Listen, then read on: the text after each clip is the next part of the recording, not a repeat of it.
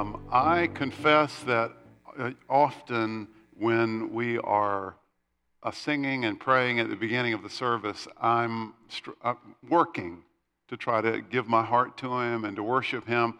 I'm often a little bit distracted by what comes next and, and what I'm about to do and making sure the, uh, I don't know, I've got the logistics and I don't fall on my face as I'm walking up the steps. Uh, but I really sense God's presence this morning and His love. And if, if you're watching at home, I, I hope that leapt through the screen for you. Uh, so today, we're going to think about one of the most important ingredients in our relationship with God. It literally affects everything about our spiritual lives, and we don't think about it enough. At least I don't. Uh, plus, it's one of the key ingredients. It, it's maybe the key ingredient that enabled Moses to become Moses. You know, Moses led one of the most impactful revolutions in the history of the world by any standard. And outside of Jesus' movement, it could be argued that, that this was the most spiritually dynamic movement in human history. It definitely had more supernatural intervention than any other human endeavor. So, how did it happen? How did Moses become Moses? What is this key ingredient?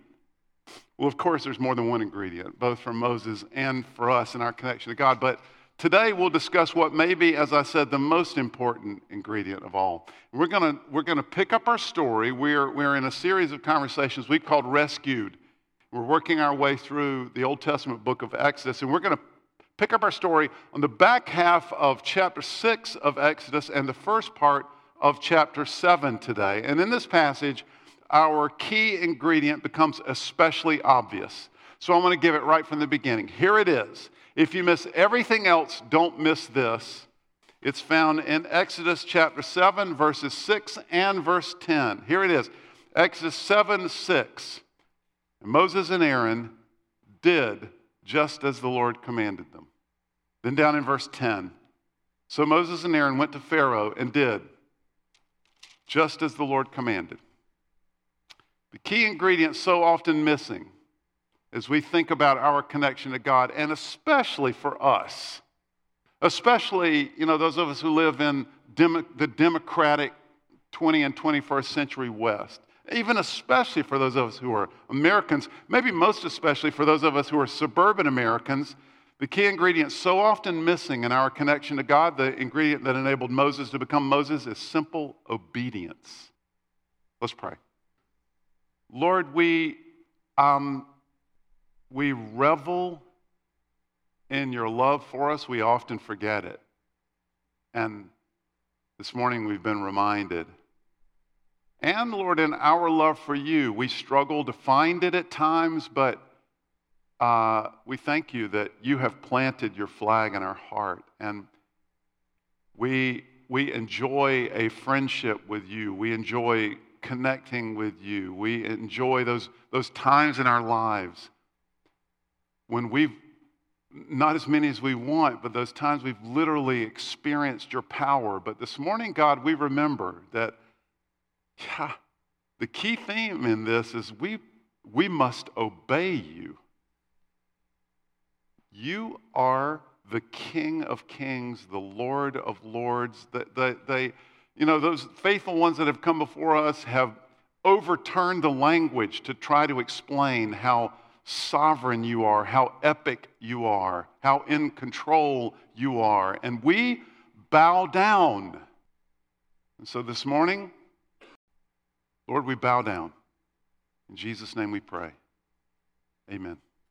Okay, let's do a story recap up to this point.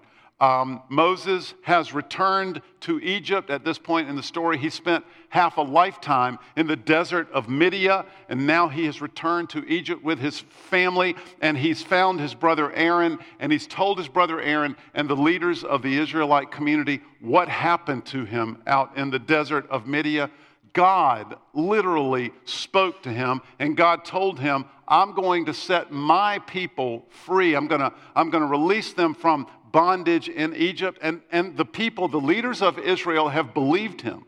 And Aaron has believed him. They're all in.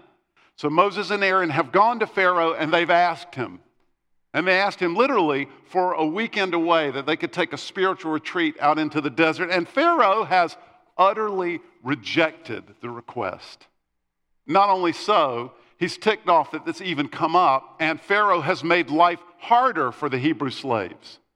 So the Hebrew slaves uh, the foreman of the Hebrew slaves, the Hebrew foreman of the Hebrew slaves, have, have taken their case to Pharaoh and they've said, Look, we can't get the job done that you're asking us to do. You've made it infinitely harder, and Pharaoh would have none of it. He tells them to go back to work. You're being lazy. So then they take their complaint to Moses. Moses, what have you done? And, and they even uh, uh, accuse Moses of getting it completely wrong. And they tell Moses, Look, may God judge you because you've blown this, Moses. And then Moses, of course, takes his complaint to God. Why, God? It wasn't supposed to be like this. And God has answered. And God said, in essence, Moses, now you're going to see it. I'm going to do amazing things. Because of my mighty acts, Pharaoh will literally beg you to leave. I am Yahweh, I am the Lord. I'm the God of your ancestors, and I've heard the groanings of my people. Yes, Moses, they are my people. I will break the yoke of slavery. I will lead you out of Egypt. I will bring you into the land of abundance, the land I promised to your forebears. You just watch. And that brings us to today's passage Exodus 6, and we'll begin with verse 9. Exodus 6, 9 through 12. Moses reported this to the Israelites, this dialogue that he's just had with God. But they did not listen to him because of their discouragement and cruel bondage. The English Standard Version translation of this translates that word discouragement, broken spirit. And if you look that word up in a Hebrew English dictionary, it will say discouragement, broken spirit, and it will add with an emphasis on impatience. In fact, the root word is shortness, the root word of this word. There is impatience buried in this that we don't get from the English. Moses, we've heard this before. You said this, you went to Pharaoh, and it got worse. Shut up. Let's stop. And then the Lord said to Moses, Okay, go tell Pharaoh, the king of Egypt, to let the Israelites go out of his country. But Moses said to the Lord, If the Israelites will not listen to me, why would Pharaoh listen to me since I speak with faltering lips? And that, that, that uh, word faltering lips is literally uncircumcised lips. And this idea of being circumcised was a very important religious idea for the Israelites. We don't know exactly what that means. I'll get to that in a minute. But I suspect that's not how Moses said that, right? I suspect what Moses really said was, well, if the Israelites won't listen to me, why would Pharaoh listen to me since I speak with uncircumcised lips?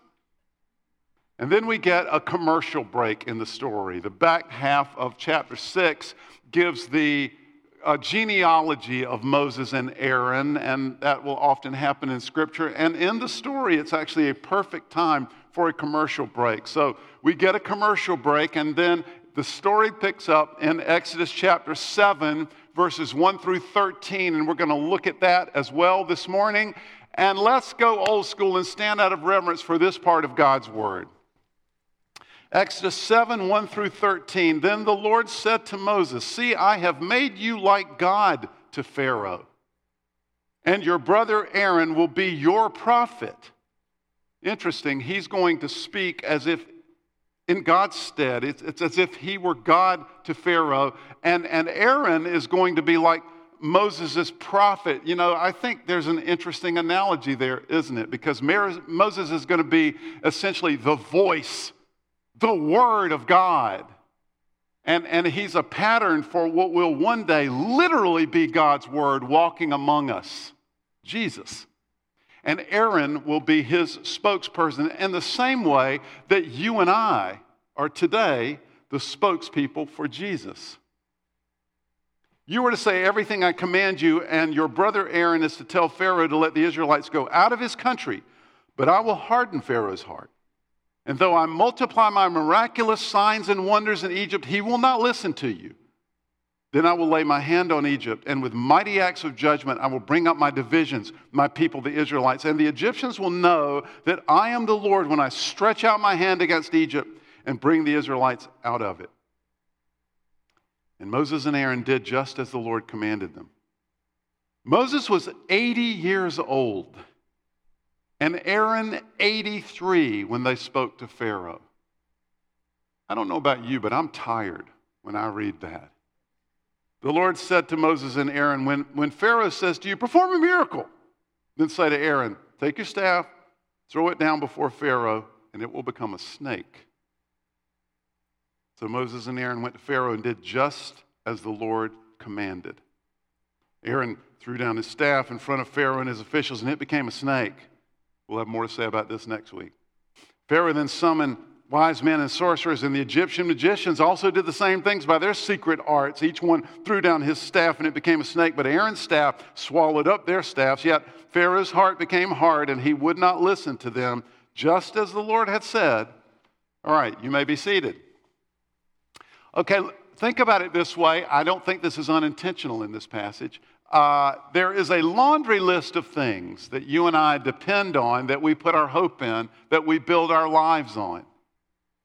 Or in some cases, we wish we could build our lives on them. We wish we had them. A laundry list of things that, that we think make our lives happen. I even think about doing church this way with some of these, this, this laundry list in mind. I think of parenting this way. I think these are the things that help make it happen.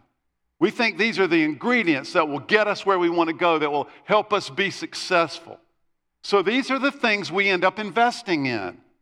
This is what we put our energy toward. This is not an exhaustive list, but let's just give some examples. Number one, the right skill set. We're tempted to think that, we're even trained to think that the right skill set will set us up for success. That's why we spend so much energy and time in education. This is what it's all about developing the right skill set. We tend to believe this is something we can build on. For example, I could really go further if my English was better, if I just had that ability. Or, I wish I had a master's. That, that would help me make it happen. Or, I think I've gotten where I am because of my people skills, or because of my organizational skills, or be, because of whatever. It's my skill set. That's the key. It's interesting that when God reiterates his instructions to Moses to go speak to Pharaoh in chapter 6, Moses says, I can't. I have uncircumcised lips. And we don't know exactly what this phrase means. Perhaps Moses thinks that he doesn't know enough, or, or maybe he's not religious enough, because the Jews, again, circumcision was a profoundly spiritual idea. Or perhaps his Egyptian had gotten rusty during his years in the Midian desert. Perhaps he was terribly shy, or maybe he even had a speech impediment. Uh, whatever the phrase means, it definitely suggests that Moses doesn't think he has the skills to do what he's being asked to do, right? I don't have the skill set, God. So, what is God's response? That doesn't matter, Moses. Aaron, okay, Aaron can go with you. If you, you, if you have to say something you can't say it, Aaron will speak for you. It's not about your skill set, Moses. What I need from you is obedience, plain and simple. Go speak to Pharaoh. A second thing that we sometimes think makes it happen for us is having the right entourage. Do you know that word entourage? It means the people you associate with or that group that, that supports you. Sometimes we think the key to us becoming a real difference maker, the, the key to our success is the right entourage. Do you know the phrase, it's not what you know, it's who you know that matters? Sometimes we think we just, we just need to make the right contacts or, or we need the right support system. I read a leadership article recently that said the most important decision a leader ever makes is hiring the right person to fit his or her weaknesses. In other words, having the right entourage. And this is important. Look, here at Gateway, we talk a lot about how much you and I need a spiritual posse. And if you're new around Gateway, I'm warning you, you're going to hear a lot about that. We need people we can connect with. We need that support. We, we need their encouragement. We need accountability. That's absolutely true. It's essential to our faith. But this is not the key ingredient for us if we're going to be successful at what God is asking us to do. The right entourage is important to our growth and development for sure, but remember Moses? His entourage was non existent. Moses was one of those leaders who stepped out boldly only to look around and nobody's following him. He had no entourage. In fact, his supposed entourage had basically condemned him to God's judgment. That's what they felt about him. As important as the right spiritual posse is, there's something even more fundamental, even more important for us. We've got to build our lives on obedience to God, to what He has said to us.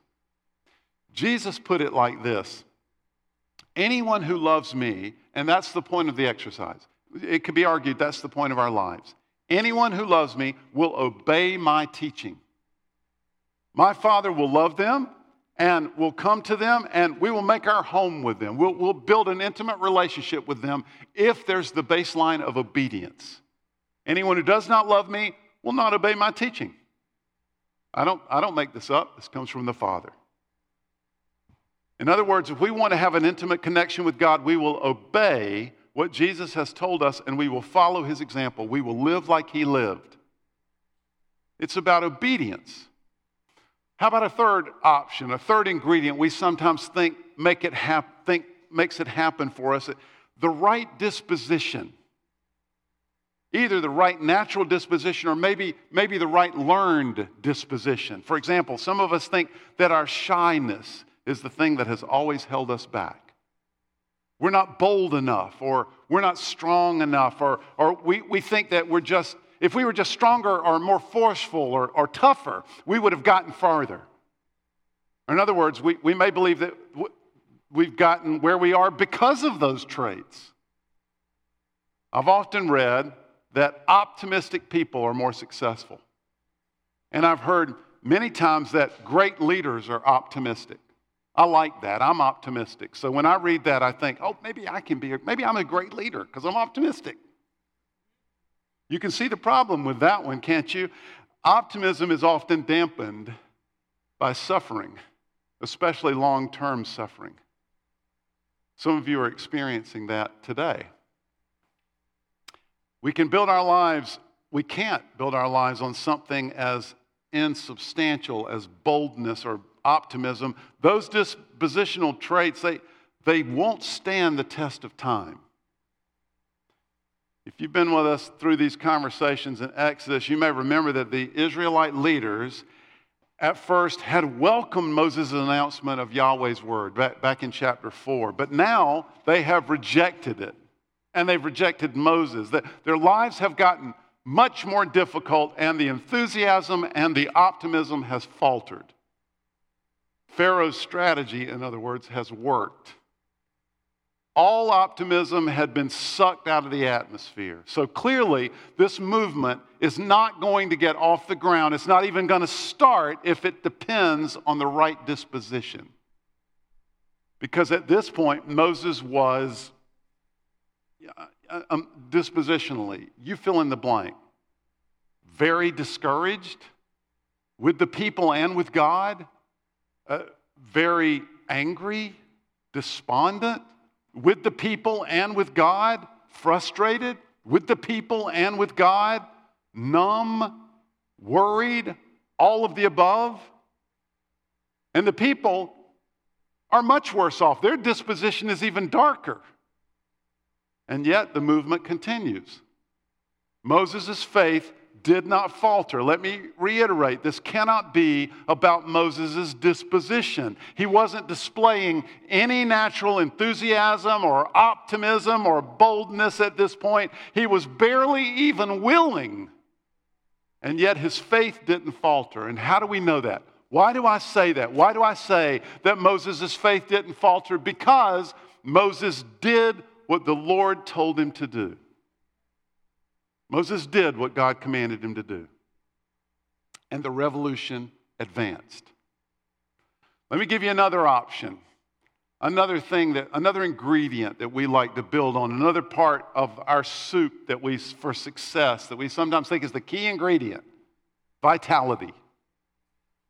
We're often tempted to think that our success depends on our vitality.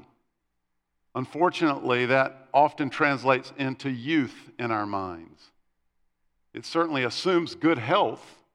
In fact, we live in what is perhaps the most youth obsessed culture in human history.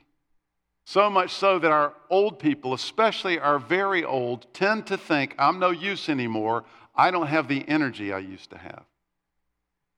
And yet, much of what we can do and much of what we do do as, in our youth turns out to be not really very important in the long run. I like what the poet Robert Browning said what youth deemed crystal, age finds out was dew. Moses was 80 years old when the contest with Pharaoh started. Let me repeat. At the beginning of this revolution, he was 80. God clearly didn't need human vitality, he needed human obedience. Some of you know, uh, have heard or read Annie Graham Lotz. She's the daughter of Billy Graham. She's often talked about obedience by explaining that when she and her husband, Danny, attend uh, football games at his alma mater, the, the University of North Carolina, she says they drive up and the parking lot is crammed with thousands of people, and she can't see where in the world she's going. She doesn't know which direction to head. But her husband is six seven, and he can see over the crowd, so he takes her hand and leads them to their seats. She explains it like this The way I get from the car to my seat is just by holding his hand and following him as closely as I can through the crowd. And this is the same procedure I follow with the Lord.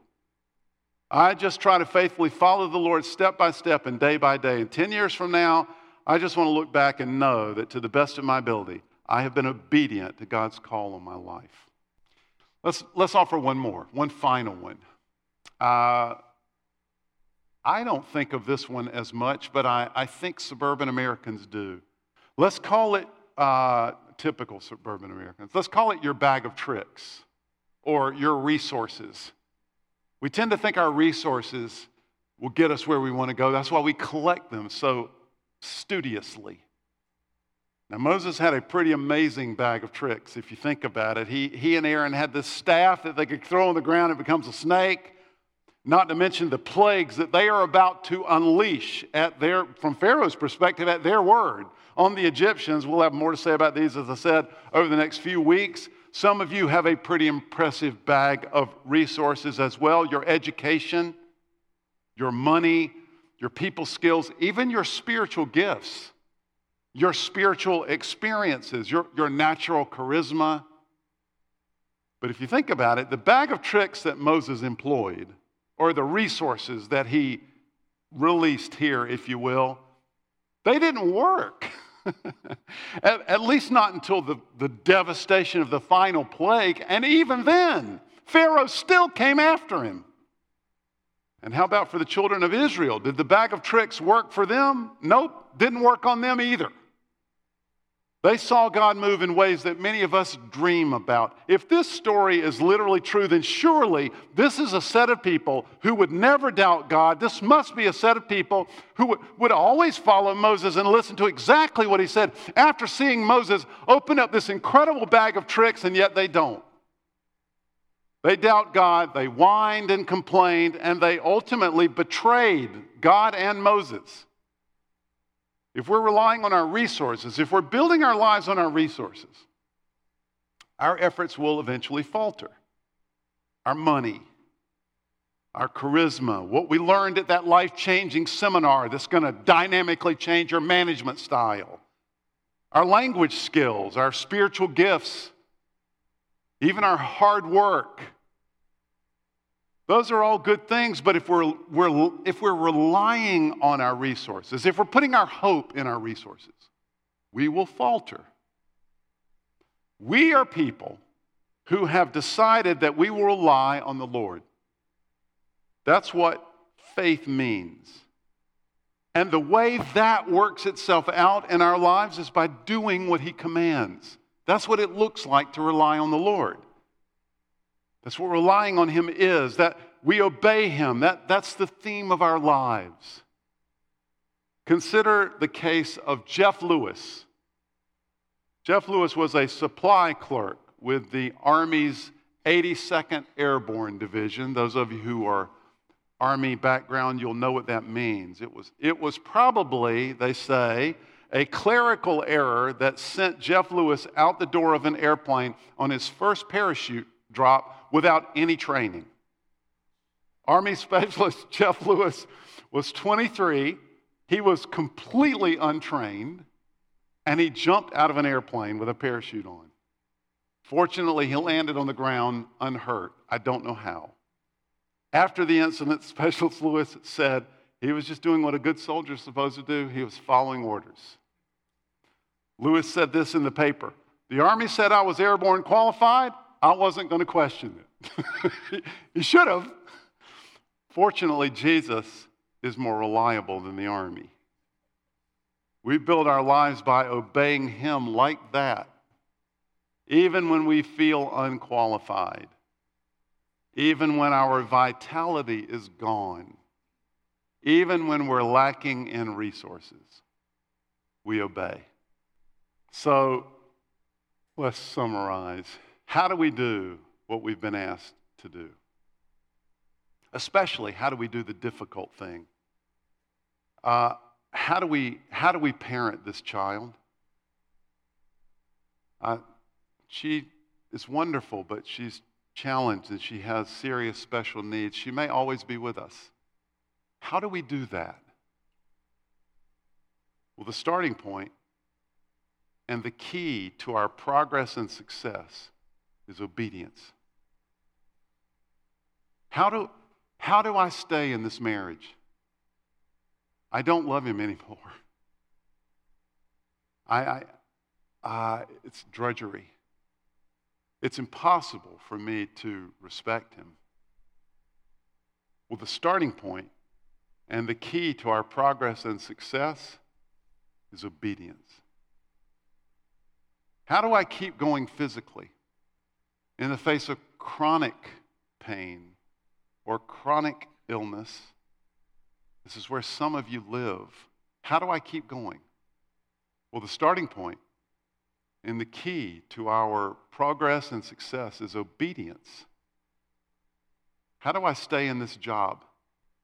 How do I manage these incredibly difficult circumstances, this avalanche of circumstances that are salting me from every side. How?